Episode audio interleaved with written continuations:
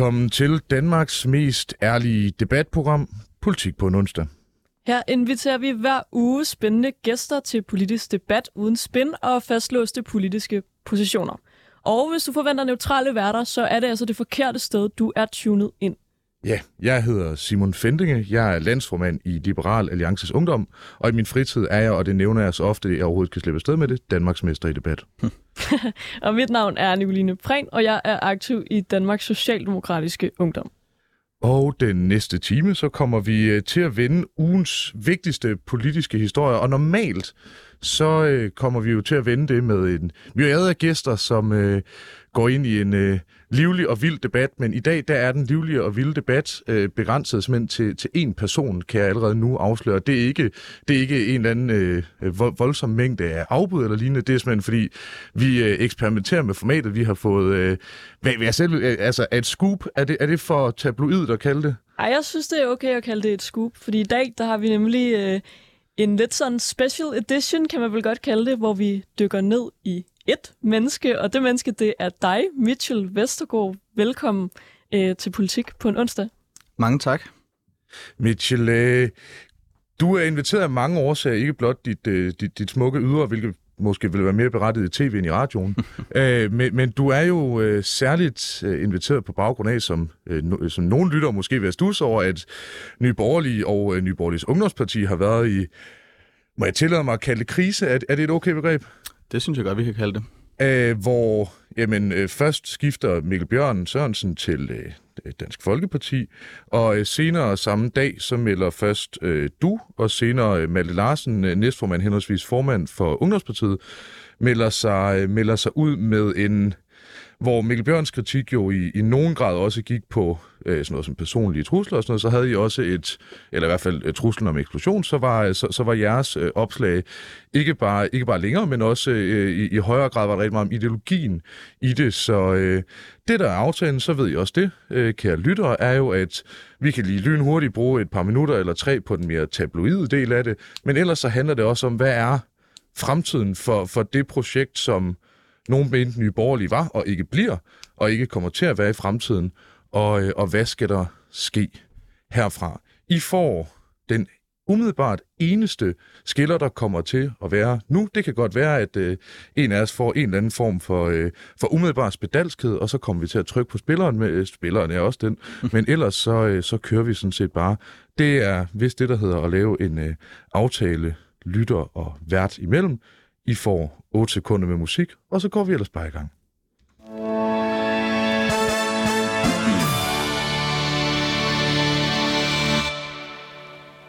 Ja, og i dag skal vi jo så dykke ned i nye borgerlige. Vi skal se på, hvad fremtiden for højrefløjen i dansk politik bærer med sig. Og så skal vi se på, hvorfor der altså er flere udmeldte både af nye borgerlige, øhm, hvor et folketingsmedlem har skiftet parti, og af Nye Borgerliges Ungdom faktisk i ledelsen, hvor både formanden og næstformanden for Nye Borgerliges Ungdom har meldt sig ud af Ungdomspartiet. Og en af dem, det er jo dig, Mitchell Vestergaard. Du øh, er nu forhenværende næstformand i Nye Borgerliges Ungdom. Og kan vi ikke lige sådan, for at alle lytterne er med, starte med sådan, hvem er du? Øh, hvor lang tid har du været med i Nye Borgerliges Ungdom? Jo, jamen, øh, jeg har jo præsenteret mig, og mit navn er Mitchell Oliver Vestergaard, øh, og jeg er forhenværende landsnæstformand i, i Nye Borgerlige Ungdom, øh, og derudover statskundskabsstuderende.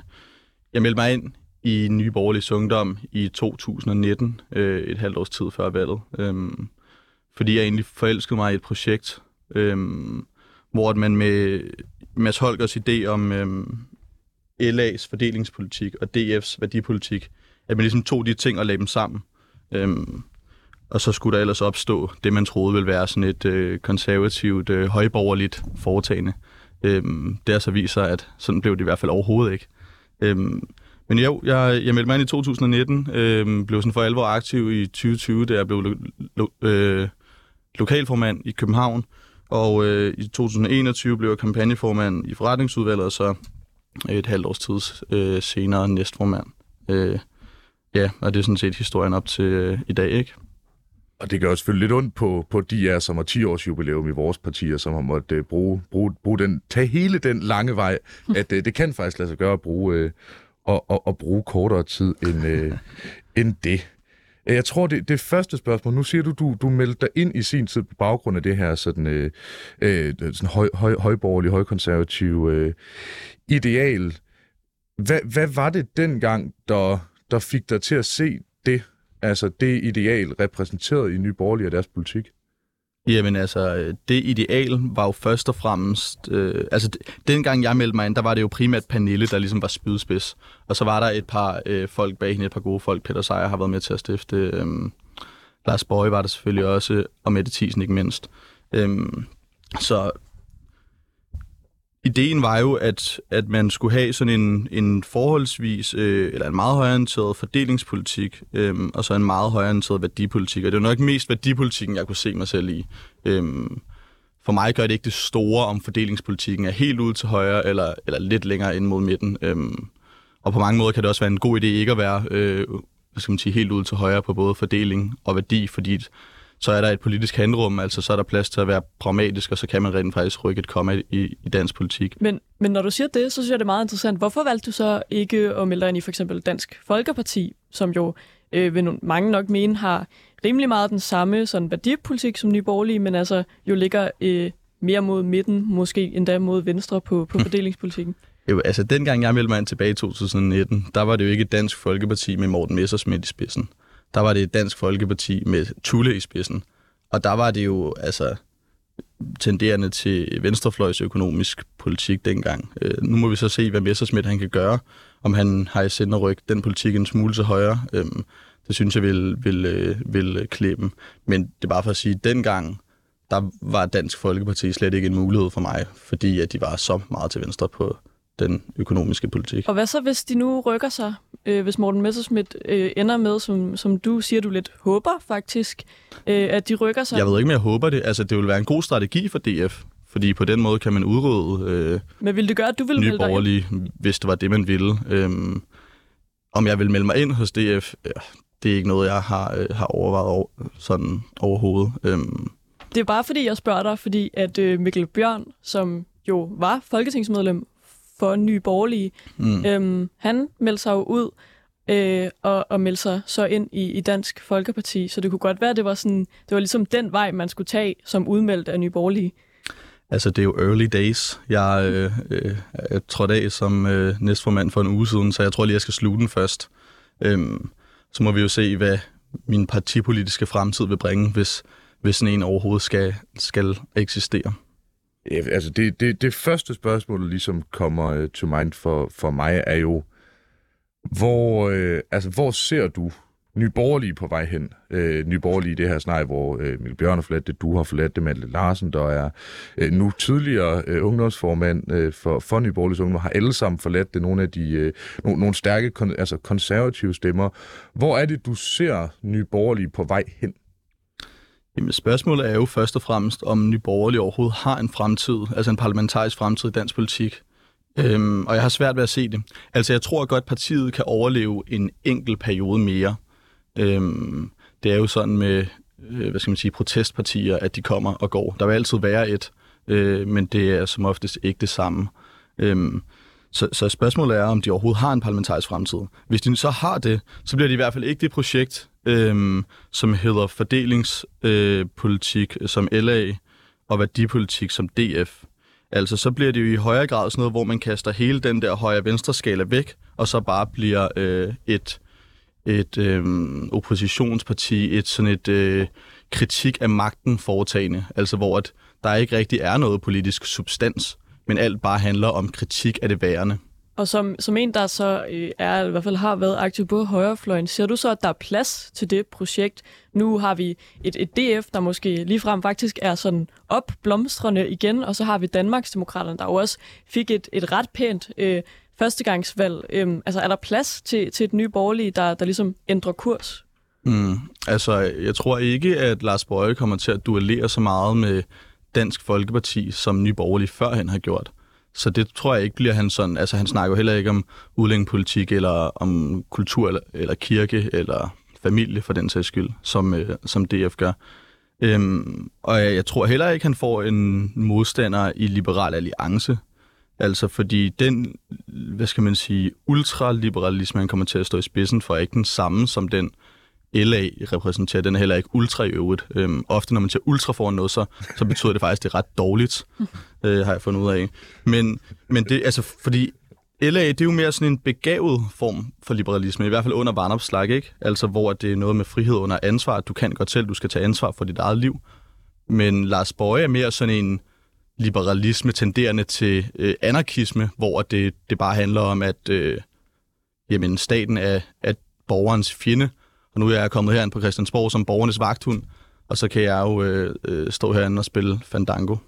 Men altså, og det, det skal jo så også discloses, at, øh, at før han skiftede til Nye Borgerlige, så var Lars Borg jo faktisk jo øh, LA'er, mm. har sågar været valgt til byrådet mm. i, øh, i Aarhus for for Liberal Alliance. Altså den her liberalisme, som, øh, som Lars Bøje står for, fordi, og det, det skal stå for egen regning, hvis jeg husker rigtigt, så grunden til at melde sig ud var sådan set ikke, fordi der var ændret noget på den økonomiske. Det, det havde noget med, øh, ja, jo primært den førte udlændingepolitik at gøre, og jeg skal da være første mand i bræschen for, at han, han her har også en udlændingepolitik, der lige lå et par grader til højre for Anders Samuelsen og Simon Vinamisbøl Bille.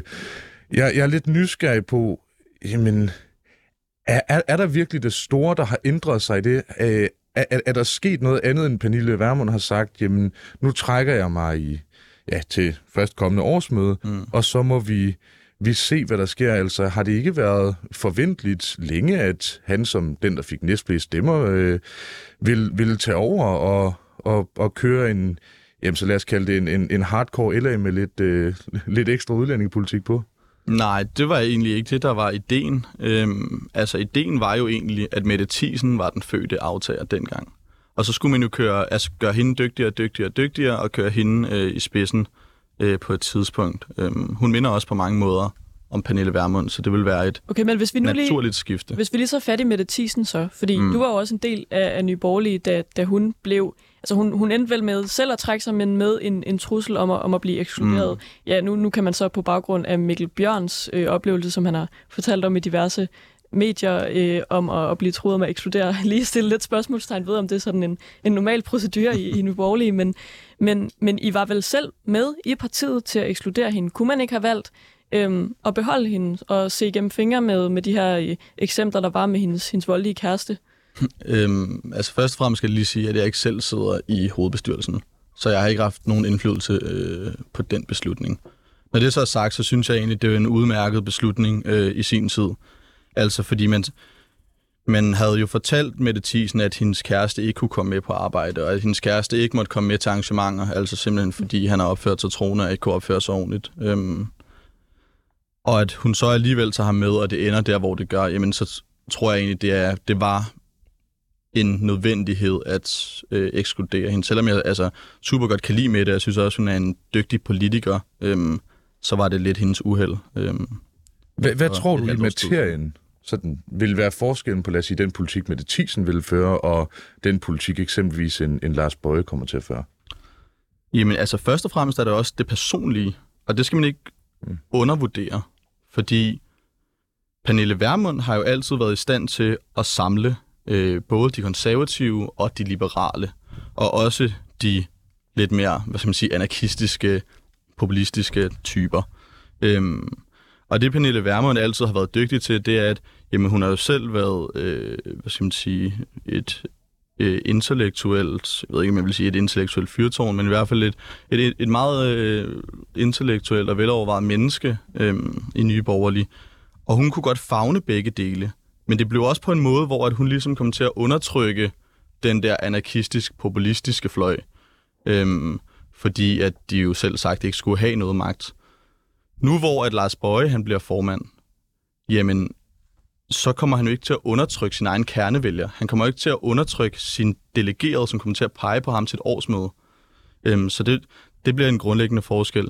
I forhold til Mette Thiesen, jamen, så ligger hun sig jo meget mere på linje med... Øh, med Pernille, end hun gør med Lars. De minder utrolig meget om hinanden. Så jeg tror også godt, at hun vil være i stand til ligesom at fagne bredt, og så stadig undertrykke det der lidt, lad os sige, tossede segment.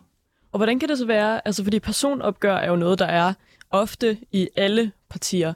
Øhm, og jeg tror da også, jeg kunne forestille mig, nu er jeg jo socialdemokrat, folk i Socialdemokratiet, jeg øh, mindre vil have til at, at, at tage over efter, mm. efter Mette Frederiksen, når det øh, engang skal ske en, en andre. Øhm, men jeg forestiller mig da, at jeg så vil blive og kæmpe for den kandidat, som jeg synes er den rigtige. Øhm, hvordan kan det være, at I bare valgte at melde jer ud? Så vidt jeg øh, er orienteret, så er Lars Bøje jo ikke øh, formelt valgt endnu som ny formand for, for Nye Borgerlige. Øhm, hvorfor, øh, altså, hvorfor øh, stod I ikke sammen? Nu der er alligevel en, en række, både et folketingsmedlem og jeg fra Nye Borgerliges Ungdom, og, og, og fandt en kandidat, I i fællesskab kunne, kunne bakke op og pege mm. på, og mm. altså få baglandet med mm. på at, at stemme på som ny formand. Altså, du kan jo sagtens stå her og sige, at, øh, at du var blevet uanset hvem det er. Øhm, det, jeg kan godt se en Lars Bøje-type øh, træde ind på scenen øh, over hos jer, og så øh, vil jeg faktisk øh, ved min hat på, at du vil løbe skrigende væk. Men, øhm, nu har vi jo så heldigvis ikke nogen Lars Bøje-type. Det har I heldigvis det, ikke. Det, det, det, det vil jeg sige, det er, det er en debat til en anden gang. Jeg kan godt komme på nogen, der er i midten af et vendigt ram. Ja.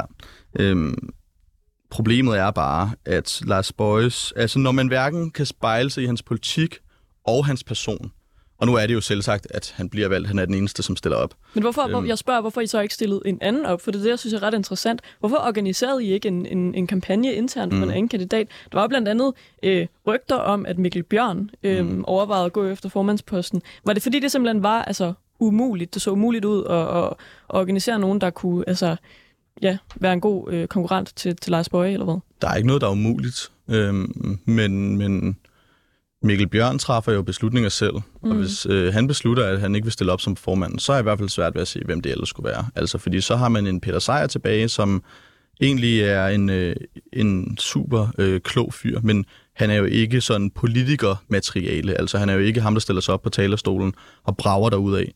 Øhm, og så er der en Kim Edberg-type, som er... Øh, altså, jeg kender faktisk ikke Kim særlig godt. Han er i hvert fald også alt for ny til at blive formand. Han er lige skiftet fra, fra DF for mm. halvandet års tid siden. Ja. Så, så Altså, det vil, det vil næsten være umuligt at stille nogen i front, som både havde, øh, altså som både selv ville, og som ville være dygtige nok. Men jeg har vel også alligevel et bagland, tænker jeg. Øh, er det, hvor mange medlemmer er det, I har? Eller nu er du ikke, nu kan jeg ikke sige I, for du er jo ikke en del af partiet længere, men er det ikke nogen 10.000 eller noget i den stil? Jo, altså der har været lidt forvirring med de der tal her på det sidste faktisk. Altså fordi for et års tid siden, der havde vi jo 18.000, men så sagde Pernille 10.000 her den anden dag, så jeg ved ikke lige, hvad der er gået galt der. Øhm, men lad os sige et sted mellem 10 det er bare, det, det er mange mennesker, tænker jeg, at finde en kvalificeret kandidat imellem. Men, ja. men, men det er med også nogle hæftige ringerunder, hvis du skal ringe rundt til 10.000 mennesker for at finde en. Og Nå, det, men sådan fungerer et parti, og der kan jo godt være nogen i rundt i lokalforeningerne, mm. nogen fra Nyborgerlige øh, Vestfyn, eller hvad ved jeg, som ved, kender en eller anden vildt, et vildt dygtigt Men menneske. igen, altså det er jo også nemmere, når man er medlem af Socialdemokratiet, som er en partimaskine, der har eksisteret så længe, som den har, ikke? Altså der vil man altid kunne finde en eller anden, og så bare skole dem ind vi, eller vi, øh, det parti, som jeg var en del af, blev stiftet i 2015. Altså det er ret begrænset, hvor mange øh, dygtige, der har nået at melde sig ind øh, siden da. Ja, det, det, det, jeg forestiller mig også, at det er øh, relativt svært på relativt kort tid at, at finde dem. Hvad, hvad har det været fra øh, Pernille Vermund? Hun trækker, annoncerer, hun trækker sig til, til jeres årsmøde. Har det været mm. halvanden måned eller sådan noget? Mm. Øh, der er jeg, jeg, har aldrig, jeg har aldrig selv screenet politikere, men jeg forestiller mig, at hvis man skal gøre det ordentligt, så skal, der, så skal, så skal man bruge mere end, hvad, hvad er det per, per medlem, end 6-8 sekunder. øh, ja, altså man skal heller ikke undervurdere, hvor meget support Lars Bøje har i baglandet. Øhm, altså han er, jo, han er jo meget vældigt, og øh, jeg tror, at enhver vil få svært ved at, øh, at slå ham på et årsmøde. Øhm, altså ikke fordi han, er, han vil ikke gå op og leverer den helt god tale, eller sådan, men, men han har bare så mange følgere, altså hvis, man kan også se, hvor mange følgere han har på Facebook, hvor mange der stemmer på ham. Øhm, så han er bare utrolig vældig, og han vil være svær at slå. Men er det ikke også et eller andet sted? Altså hvis man kigger rent stemmetal, hvis man nu går øh, rigtig kynisk til værks, altså Lars Bøje fik omkring 11.000 stemmer, øh, Pernille Vermund fik, fik også en del, men, men de resterende, altså Mikkel Bjørn får 800-900 stemmer, Kim mm. Edberg får heller ikke mm. voldsomt meget mm. mere end det. Er det ikke et tegn på, at det er den retning, I bliver nødt til at gå? Altså først og fremmest så vil jeg jo lige sige, at øhm, det er jo de delegerede på øh, årsmødet, som bestemmer. Så sådan, der, der var en mulighed for, at man godt kunne skabe et eller andet. Og nu tænker øhm, jeg til selve folketingsvalget. Altså, med, Lars Bøje kommer vel alt andet lige med et cirka 11 mm. gange så stærkt mandat mm. fra, fra folket, som antager, at, at man gerne vil genvælge sig sådan noget. Vel, mm. vel, vel må sige at være et ret vigtigt aspekt? Eller? Helt klart, helt klart. Og det er jo også derfor, at, at folk ikke tror på projektet længere. Altså når man ser, at Lars Bøje han bare bulrer ud af. Altså han kan jo sige, den ene hjernedøde ting efter den anden, og, øh, og stadig få, øh, få øh, opbakning blandt sine vælgere. Mens en sympatisk, ung og super klog fyr, som Mikkel Bjørn jo... Øh, men altså, det er, jo, det er jo også... Man kan ikke rigtig sidestille dem på den måde, fordi Mikkel stiller op første gang nogensinde til Folketinget. Han stiller op på Fyn. Øh, Lars stiller op i Jylland og har øh, skabt sig en gigantisk øh, fanskare øh, de sidste fire år. Åh oh, jo, men, men altså, der er alligevel der, der, er et, der er et stykke fra 800 til, til 11.000. Absolut, absolut. Øh, men, men jeg er lidt nysgerrig på, nu sagde du tidligere med delegeret, og det der vel i CBS-sprog, man kunne kalde et segment af, af delegeret. Hvem i, i nye borgerlige bagland, hvis man nu skulle lave sådan helt gennemsnitlig, kender du typen type, mm. hvem er så øh, Lars Bøjes kernedelegeret? Hvem, hvem er det, der sidder i nye borgerlige bagland og bare også synes, at World Economic Forum er, er, altså, er, er en form for korrupt institution, der bestemmer alt for meget? Øhm, altså, jeg ved ikke lige, hvem den enkelte er, men det er i hvert fald 50 procent, cirka. Ikke? Nå, men, men så, altså, så sådan... hvem er der i det Altså, hvad, hvad kendetegner det her segment? Er det, øh, bor de et særligt sted? Øh, er der noget, de går særligt op i? Er det typer, der måske er lidt konspiratoriske? Er det mm. typer, som går ekstremt meget op i skat? Eller er det typer, som egentlig bare gerne vil, vil grille nogle bøffer og, øh, og synes, at, øh, at vi har en for lempelig indvandringspolitik. Øh, altså, hvad, hvad er ligesom deres øh, modus operandi, hvad er deres kendetegn? Mm. Jamen, altså, det er jo ikke de konservative, og på mange måder er det heller ikke de liberale.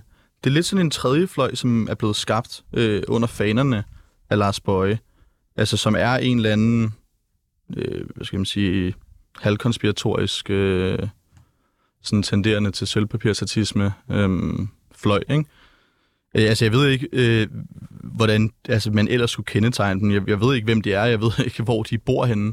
Øh, men, men det er jo bare sådan nogle lidt øh, anti-establishment-typer i hvert fald alle sammen, ikke? Men den fløj har I altid haft i Nye Borgerlige, eller hvordan? Den er vel ikke sådan lige kommet ind fra siden, nu hvor øh, Lars Bøje skal til at, at være formand? Den har vi ikke altid haft. Øhm, altså, dengang jeg meldte mig ind, der, altså, vi har jo ikke nogen officielle fløje, men, men det man sådan kunne se, det var, at der var de konservative, og så de liberale. Klassisk liberale, i øvrigt.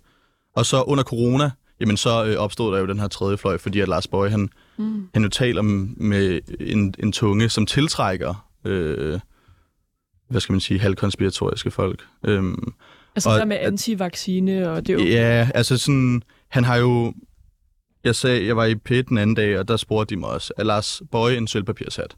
Og der sagde jeg nej. Øhm, fordi at han ikke dengang ligesom havde udtrykt noget eksplicit, hvor jeg kunne sige, det der, det duer simpelthen ikke. Men nu har han jo været ude at sige, at øh, WEF øh, infiltrerer regeringer øh, rundt omkring i verden og bliver sådan en form for skyggeregering. og altså, når man siger noget så obskurt, jamen så, så bliver man jo nødt til at pakke sine ting og gå, ikke?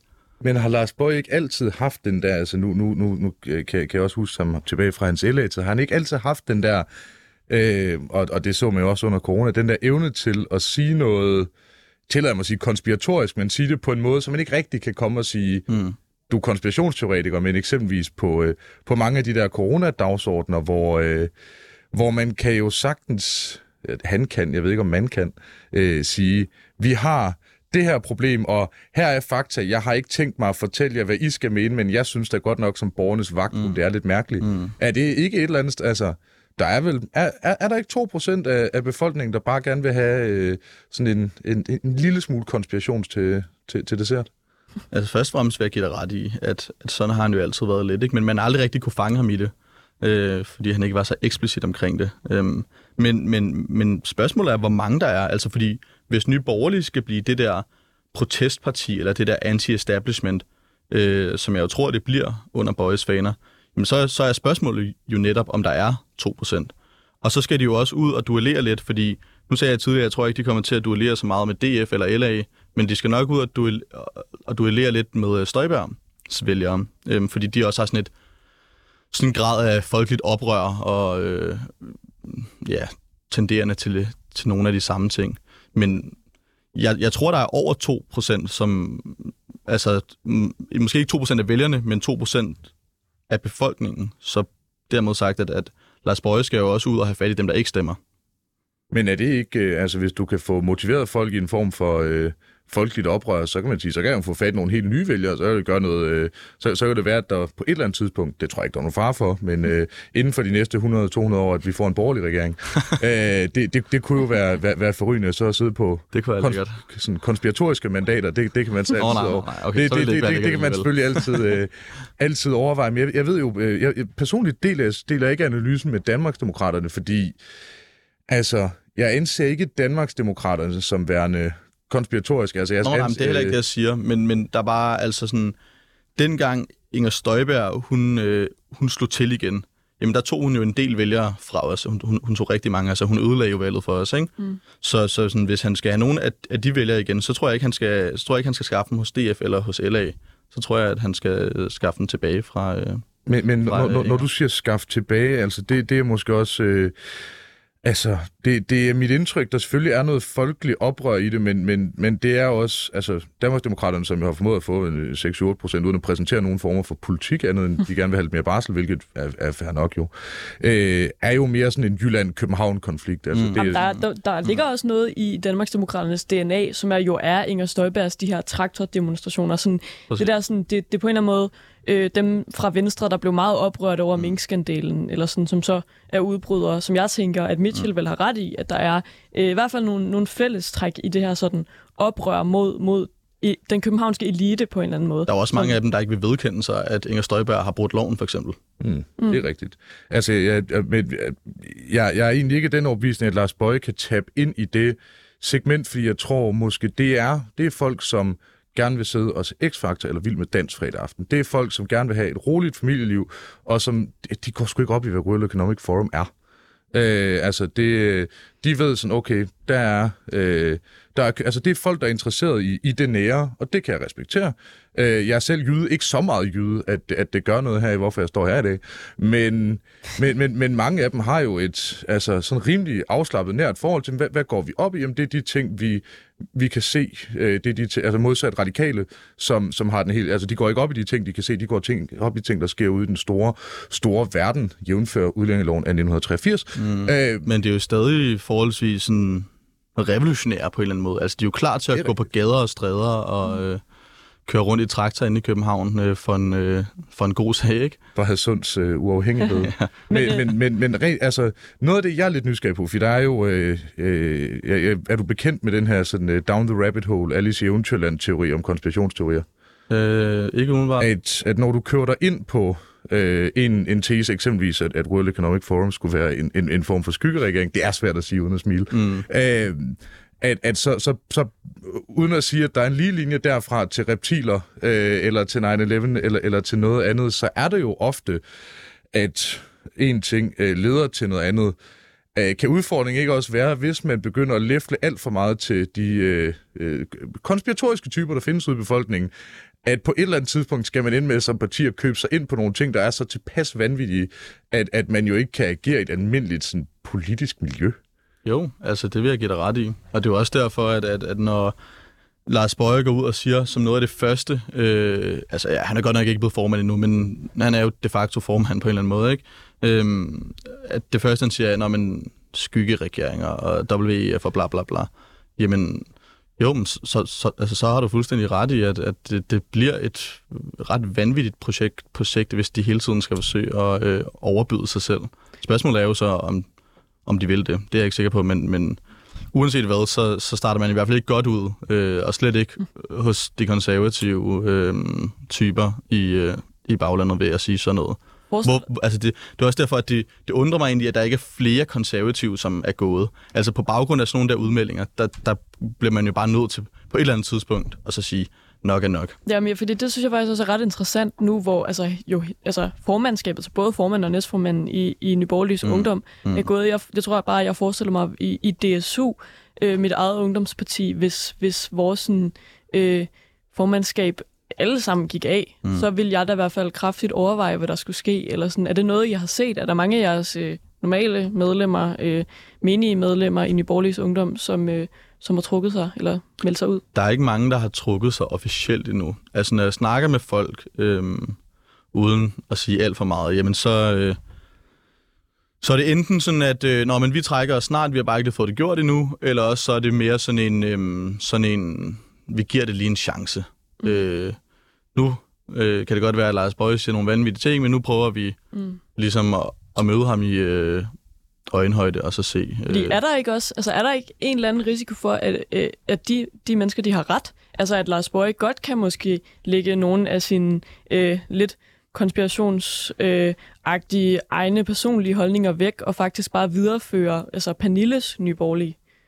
Er, er det slet ikke øh, sådan en, en, en, et muligt scenarie, du ser for nyborgerlige?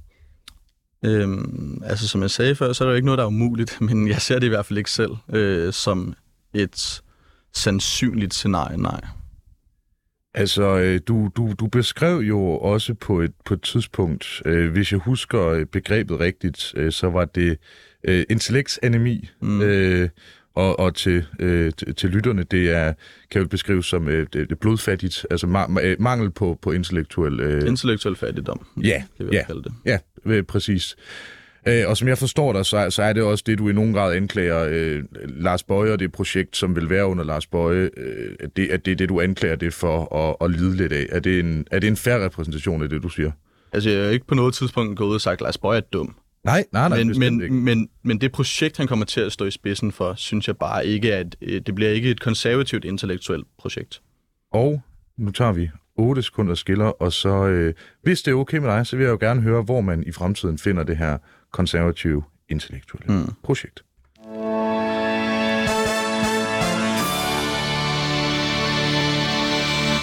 Ja, fordi vi er øh, i gang med sådan lidt øh, speciel version af Politik på en onsdag, fordi vi har nemlig kun besøg af én gæst, og den gæst det er dig, Mitchell Vestergaard, foranværende næstformand i Nye Borgerliges Ungdom, og altså nu udmeldt fra Nye Borgerlige og Nye Borgerliges Ungdom. Og øh, nu har vi øh, ligesom været rundt om dit exit øh, fra Nye Borgerlige, og så tænker jeg, at vi skal øh, komme ind på, som Simon lige fik teaset, hvor finder man så det, som du synes, at Nyborgerlige kunne før. Hvor finder man det i fremtiden?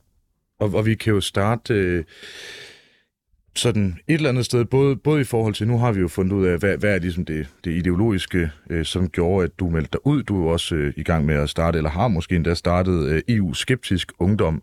Hvad er det for et... Kan du øh, på 21 minutter eller mindre øh, beskrive, hvad er det for et intellektuelt konservativt parti, som som vi mangler. Hvad er det, det her intellektuelle konservative parti, med andet end at være intellektuelt og konservativt, hvad er det, det skal kunne? Mm.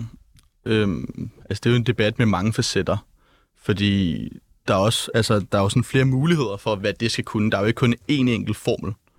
Øhm, så det, det som, som jeg jo egentlig troede var ideen med Nye Borgerlige, med sådan et, øh, med øh, en fordelingspolitik til højre, en værdipolitik til højre, og så skulle det resultere i sådan et højborgerligt foretagende.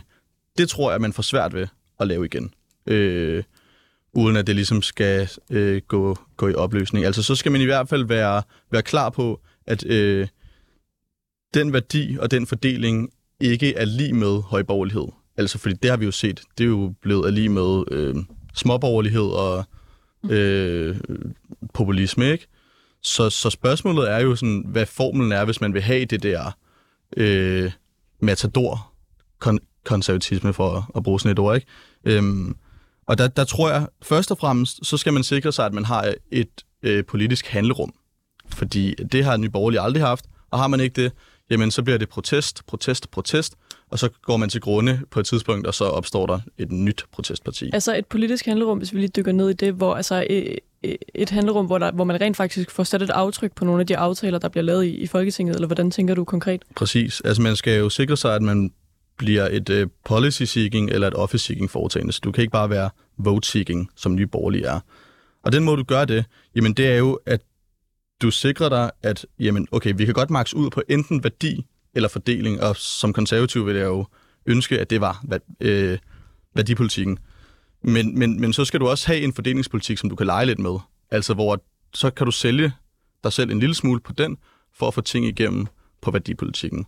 Så, så det skal ikke være sådan et øh, yderste højre på fordeling, hvis det skal lykkes. Og det sagde du, du var selv øh, inde på tidligere, Mitchell, at det så du, at Dansk Folkeparti måske kan bevæge sig hen imod med Morten Messerschmidt i spidsen. Mm. Ser du så, at, at det projekt, der måske nu, i hvert fald ifølge dig, er gået tabt i Nye Borgerlige ved formandsskiftet, at det så i stedet måske kan findes i Dansk Folkeparti?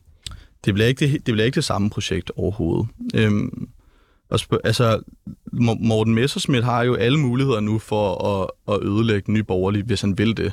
Øh, men det kræver så, at han rykker sig en lille bitte smule til højre på øh, fordelingspolitikken. Ikke sådan, så han når helt derud, hvor Nye Borgerlige var. Det er også det, jeg siger, at det synes jeg vil være en dårlig idé at, at øh, gøre. Men, men bare en, en lille bitte smule. Så, så tror jeg, at langt flere af dem, som sidder øh, i Nye Borgerlige nu, for eksempel i, i højere grad kunne se sig i DF, og det kunne være sådan en god, en, en god vælgerskare at få med over, øh, hvis man var sådan en som, som Morten Messersmith. Kan du, altså, kan, kan du komme med et, et eksempel på altså det her øh, et intellektuelt konservative parti? Altså, kan du, se, kan du komme med et eksempel, øh, bare, bare for illustrationens skyld, på hvor, hvor har man kunne finde det her? Det behøver ikke være et parti, det kan også være en person. Mm. Øh, altså, hvad, hvad er ligesom... Hvad, hvad, hvad er det, vi leder efter sådan, øh, af noget, der potentielt forhåbentlig har fundet, øh, øh, fandtes i virkeligheden på et eller andet tidspunkt? Altså, vi leder jo efter et parti, der kan rumme nogle tænkere.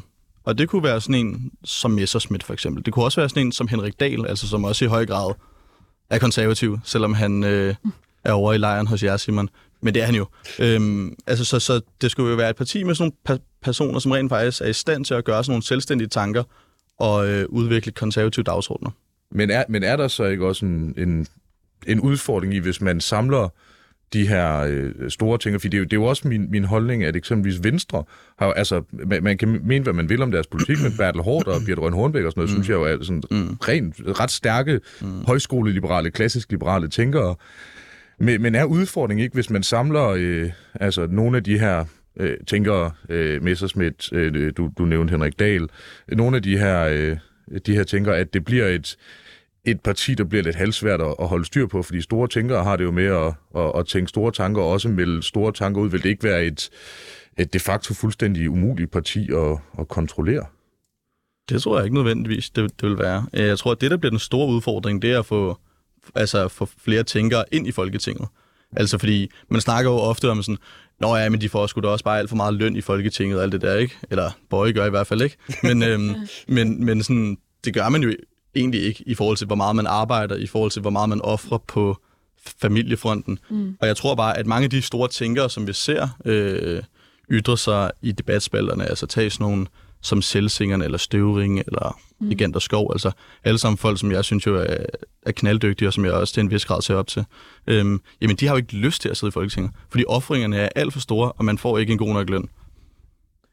Men, men, men, men, men tror du ikke, altså hvis man kigger på øh, eksempelvis øh, Kasper Støvring øh, eller, eller Selsingerne, altså de har jo nogle, nogle relativt klare holdninger, og, og jeg tror ikke, at jeg, jeg gør dem uret, når jeg siger, at, at de ikke er sådan super villige til at lægge låg på deres holdninger. Mm, øh, mm, mm. Altså vil det ikke, næsten uanset hvor professionelt et, et partiapparat man får, er der så ikke en, en begrænsning på øh, tænker til almindelig menneskeration i, i et parti, der også skal jo, være jo. levedygtigt? Fordi hvis du skal have politisk handlerum, øh, så, så, for, så afhænger det så ikke også lidt af, hvor, øh, hvad kan man sige, hvor, øh, hvor, hvor, hvor smidige folk er, hvor villige folk er til ikke at sige nogle ting, som de mener. Selvfølgelig. Altså, jeg står jo heller ikke og argumenterer for, at vi skal have et bagland med 18.000 tænkere.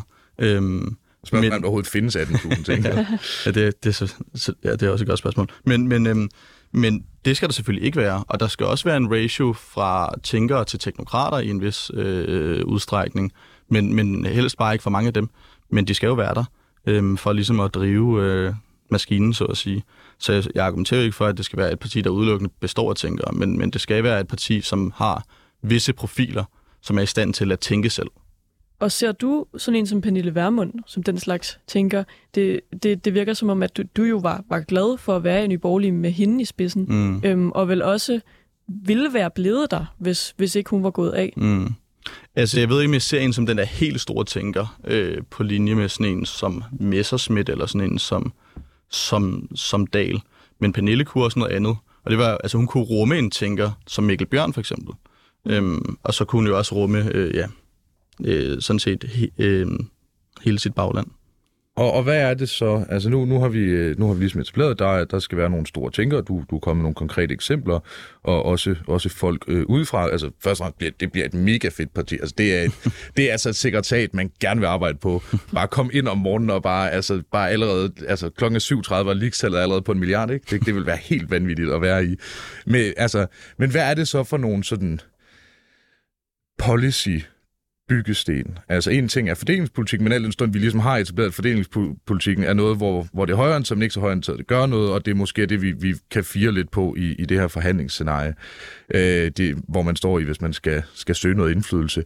Hvad er, hvad er sådan de værdipolitiske byggesten? Jeg forestiller mig, at øh, der skal være noget EU-skepsis. Det lyder som, at vi er i gang med at bygge Powerpuff-pigerne, men øh, altså, hvad, hvad er... Ja, det må det være, men, de... men det vigtigste er egentlig, at familien står i centrum.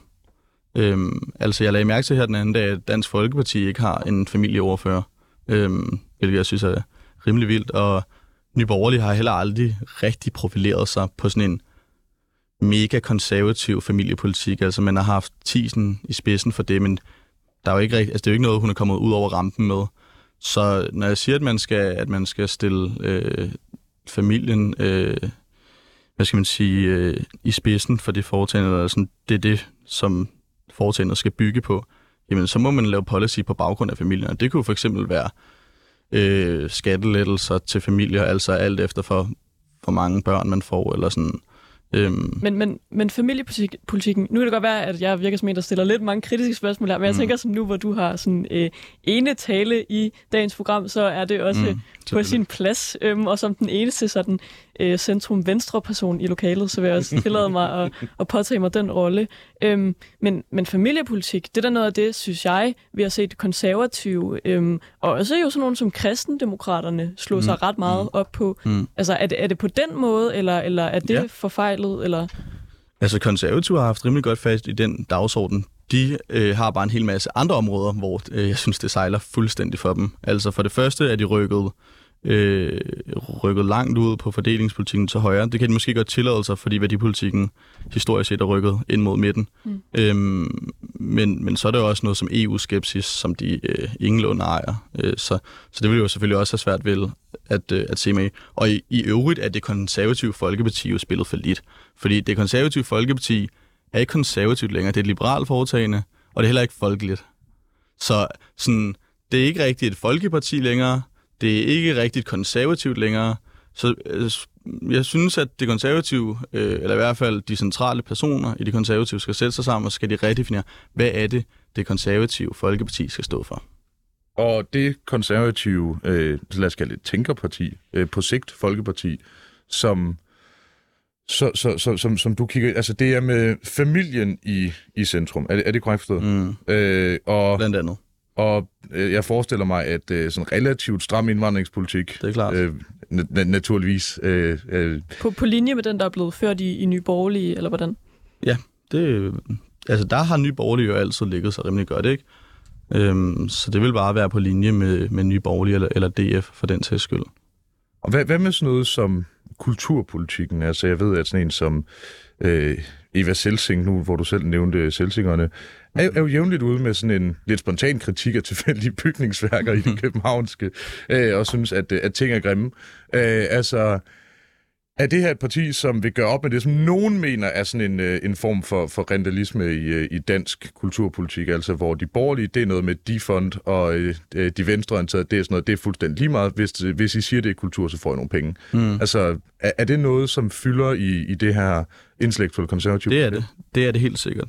Altså problemet ved nye borgerlige, og især Lars Bøje, det er jo, at han har set kultur som noget ondt, og som noget, øh, man bruger øh, borgernes penge på. Øh, og de penge, siger han, jamen de ligger jo bedst i borgernes lommer selv, så derfor kan vi ikke gå op i kultur. Og det synes jeg jo er helt forkert. Altså kultur er noget, der skal sættes penge af til. Det skal selvfølgelig bare være den rigtige kultur.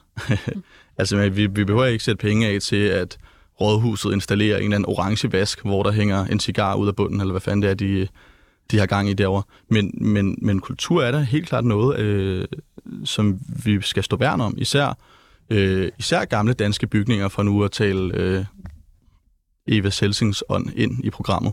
Øhm, for eksempel kunne man jo øh, få øh, øh, valgt øh, en eller flere i byrådet, og så kunne han jo øh, sidde derinde og være øh, borgernes vagthund, så at sige. Altså forstået på den måde, at for hver gang man tillader, at der skal bygges et eller andet vanvittigt grimt, øh, især ved siden af noget vanvittigt flot, jamen, jamen så må man jo øh, sidde derinde, og så må man udstille øh, alle de folk, som stemmer ja til det.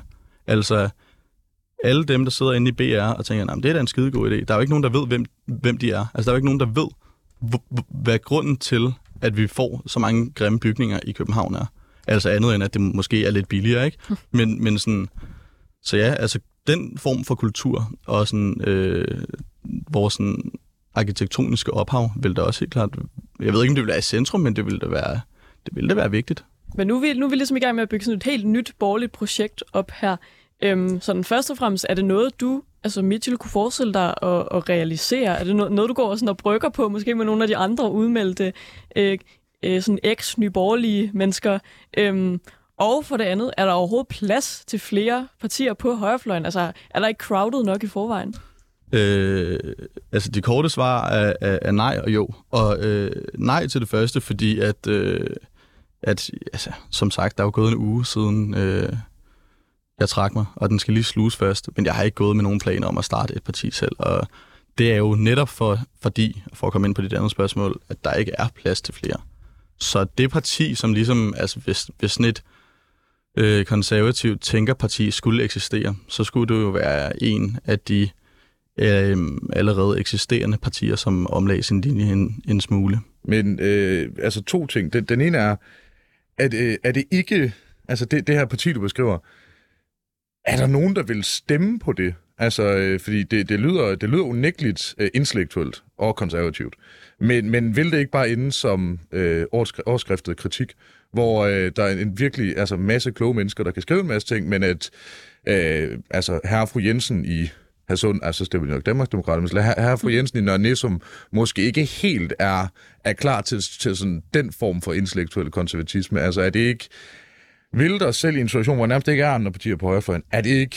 Men Simon, du, du får det til at lyde som om, det er et parti, hvor at, øh, adgangskravet er, at man skal have en IQ på 140. Altså, det vil det jo ikke være. Det vil jo også være et folkeligt parti. Mm. Øhm, hvor jeg bare godt kunne tænke mig, at nogle af dem, som stod i spidsen for det, øh, rent faktisk havde en intellektuel tyngde.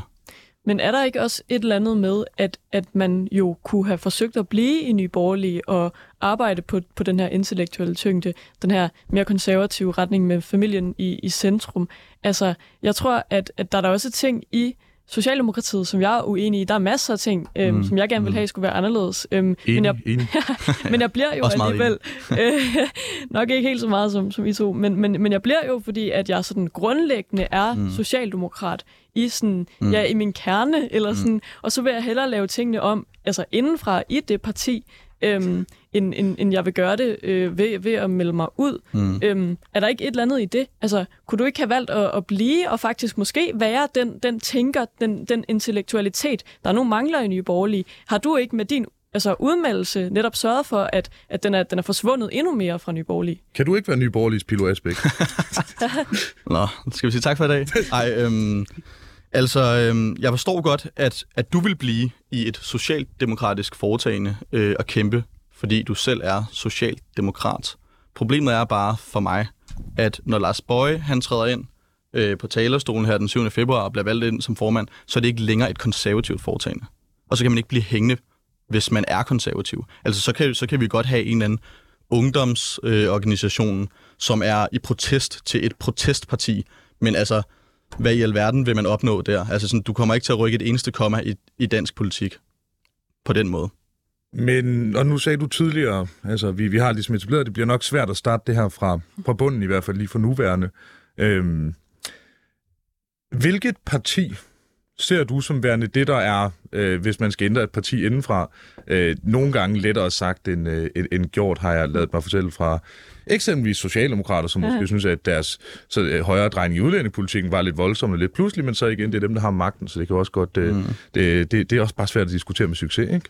Men jeg tror, det, det jeg er nysgerrig på er, hvilket parti tror du enten er mest villige til at ændre sig, eller er tættest på det her intellektuelle konservative parti? Altså, hvilket parti, hvis man skulle skabe det her, enten på ruinerne af et, øh, af et nuværende parti, eller simpelthen at ændre det indenfra. Hvad, hvad for et parti, og det er ikke karriereplanlægning, det er simpelthen nysgerrighed. Hvad, hvad tror du er det, der er mest tilbøjeligt til at blive et intellektuelt konservativt parti med, med de rette twists and turns?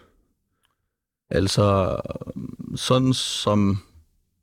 Min analyse er, at, at når øh, Lars Bøge han træder ind på den talerstol på øh, den øh, 7. februar bliver valgt, så er der et konservativt til, øh, parti tilbage i Danmark, og det er Dansk Folkeparti.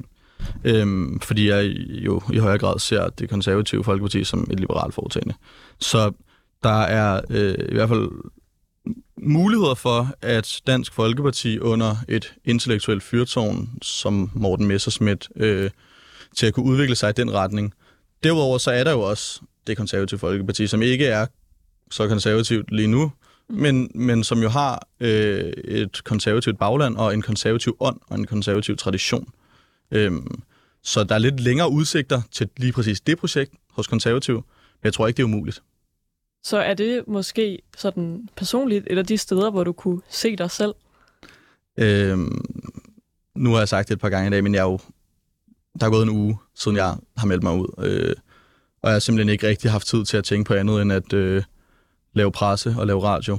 Øh, det er helt fair. Jeg spørger også bare, fordi det netop jo... Med, med, med jer. Men mm. det er bare for at sige... Øh, det er svært at sige noget om nu, og det bliver også svært at sige noget om i den nære fremtid. Altså for nu kommer jeg bare til at arbejde øh, stenhårdt på mit nye øh, projekt, EU-skeptisk ungdom. Og øh, altså hvad min partipolitiske fremtid så vil bringe, tiden Og EU-skeptisk ungdom, kan vi lige sådan få en, en, en sætning eller halvanden på, hvad, hvad det er for et projekt? Det kan vi godt. Øh, det er jo altid dejligt med noget gratis reklame.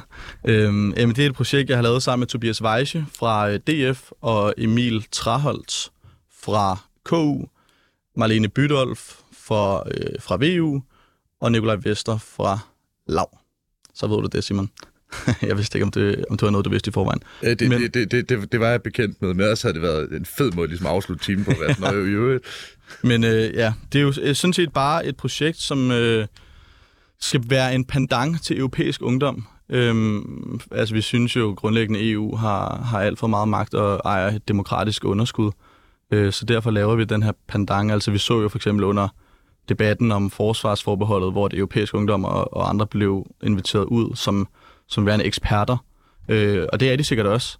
Øh, men der er det altså også meget godt at have nogen, øh, som ligesom står på den anden fløj og siger, om tingene kan altså også godt være sådan her. Mm. Øh, og, og at EU ikke bare øh, altid er en dans på roser. Så, så en form for paraplyorganisation til de, hvad, hvad jeg kan forstå på øh, de ungdomspartier, du ramser op. Borgerlige ungdomspartier nok i, i vid udstrækning? Altså, det er vigtigt at sige, at det er et projekt, der er åbent for alle, og vi har også henvendt os øh, på venstrefløjen øh, simpelthen til alle partier. Øh, så øh, vores dør er åben, og hvis man får lyst til at deltage øh, som EU-kritiker, man behøver ikke deltage. Hvordan melder man sig ind? Øh, det kan man øh, fra næste uge eller næste uge igen af. Øh, så man kan bare følge med på mine sociale medier, så øh, skal jeg nok øh, lægge en tilmeldingsplatform op. og på den måde laver du sådan en dobbelt gratis reklame, ikke bare for et nyt projekt, men også for dig selv. Gå ind og følg Mitchell på de sociale medier. Og øh, med det når vi jo sådan set øh, ikke så, så meget andet. Jeg håber, I, øh, I nød vores... Øh, ja, lidt andet format til, til første time. Det kan være, at man skal prøve det igen.